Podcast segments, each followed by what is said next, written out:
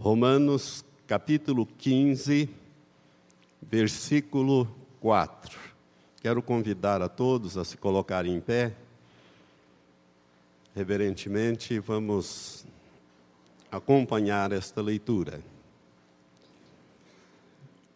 Diz assim a Escritura em Romanos 15, versículo 4: Porquanto tudo que dantes foi escrito, para nosso ensino foi escrito, para que pela constância e pela consolação proveniente das Escrituras tenhamos esperança. Diga assim: o que foi escrito antes e que está na Bíblia é para minha instrução. Amém. Agora vamos em Apocalipse, capítulo 3 a partir do versículo 14 até o final. Último livro da Bíblia, livro do Apocalipse, capítulo 3. Quando Jesus enviou o seu anjo, o anjo da sua presença, para trazer a revelação ao apóstolo João, que estava exilado na ilha de Pátimos, foi dada uma ordem para que João escrevesse sete cartas as sete igrejas que estão na Ásia. E a última dessas cartas é a carta à igreja em Laodiceia. A palavra Laodiceia significa povo do juízo.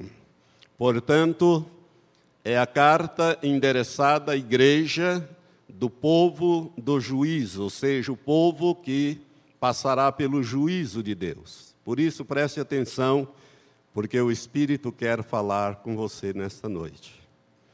Ao anjo da igreja em Laodiceia escreve: Isto diz o Amém, a testemunha fiel e verdadeira, o princípio da criação de Deus. Conheço as tuas obras, que nem és frio nem quente. Oxalá foras frio ou quente. Assim, porque és morno e não és quente nem frio, vomitar-te-ei da minha boca. Porquanto dizes: Rico sou e estou enriquecido e de nada tenho falta, e não sabes que és um coitado e miserável, e pobre, e cego, e nu. Aconselho-te que de mim compres ouro refinado no fogo, para que te enriqueças, e vestes brancas para que te vistas e não seja manifesta a vergonha da tua nudez.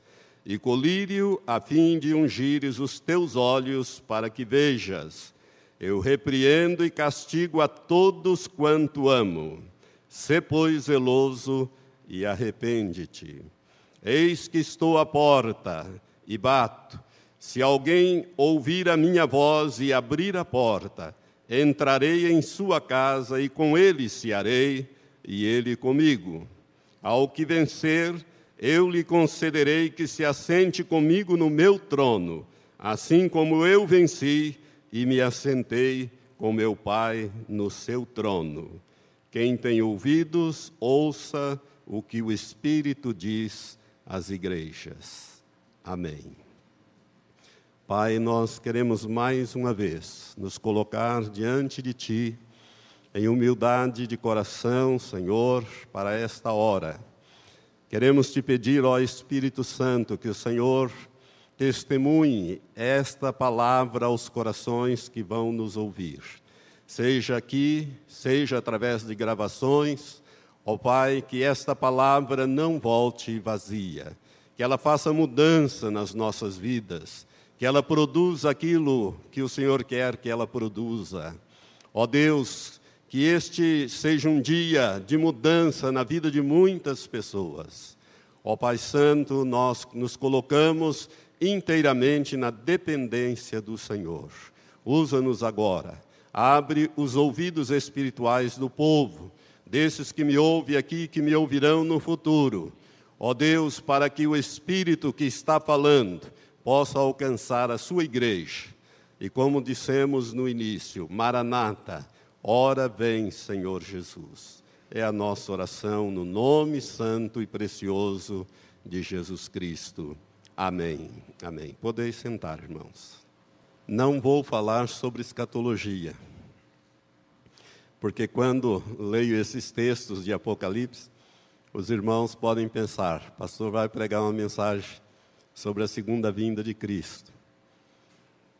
Mas eu escolhi esses dois textos. O primeiro, porque nós vamos meditar hoje no segundo livro da Bíblia, no livro do Êxodo. Textos que vamos ler mais depois. Por isso, aquilo que foi escrito anteriormente, foi escrito para ensino nosso, para instrução nossa. Mas li este texto desta carta, porque é muito importante que você entenda que quando o Senhor trouxe esta revelação através do seu anjo e mandou que fosse escritas sete cartas, a, os estudiosos da Bíblia dizem que cada carta desta representa uma era da igreja, um período da igreja, como também representa um tipo de igreja, mas principalmente uma era da igreja, e a última era da igreja antes do arrebatamento, antes do juízo, antes que ocorra a grande tribulação, antes que venha a, as dores de parto de que a Bíblia fala, é a era da igreja de Laodiceia. E se nós observarmos Irmãos, é, ainda que a carta seja direcionada ao anjo da igreja, como todas as sete são, a carta, na verdade, ela se refere à igreja e ela faz como que um diagnóstico é, do termômetro espiritual da igreja, da vida da igreja em determinada era. E ao olhar para esta igreja, Jesus ele se apresenta como a fiel testemunha ele se apresenta como o Amém, a consumação de todas as coisas, e se você observar, ele está fora desta igreja. Ele não está na igreja, ele está fora, ele está à porta, ele está batendo, ele quer entrar. E se você observar, de todas as sete cartas, essa talvez seja a mais pesada e a mais triste. Por quê? Porque o Senhor diz: Oxalá fosses frio ou quente, porque não és frio e nem és quente, mas és morno, vomitar-te-ei da minha boca, vou te expelir, vou te reprovar. Algumas versões diz: estou a ponto de vomitar-te da minha boca. E esta igreja, que é a nossa era, a era desta igreja de Laodiceia é a nossa era, é a era que nós estamos vivendo, é o tempo que nós estamos vivendo. Se você observar, é a igreja mais rica. Ela não tem falta de nada. Rico sou e estou enriquecido e de nada tenho falta.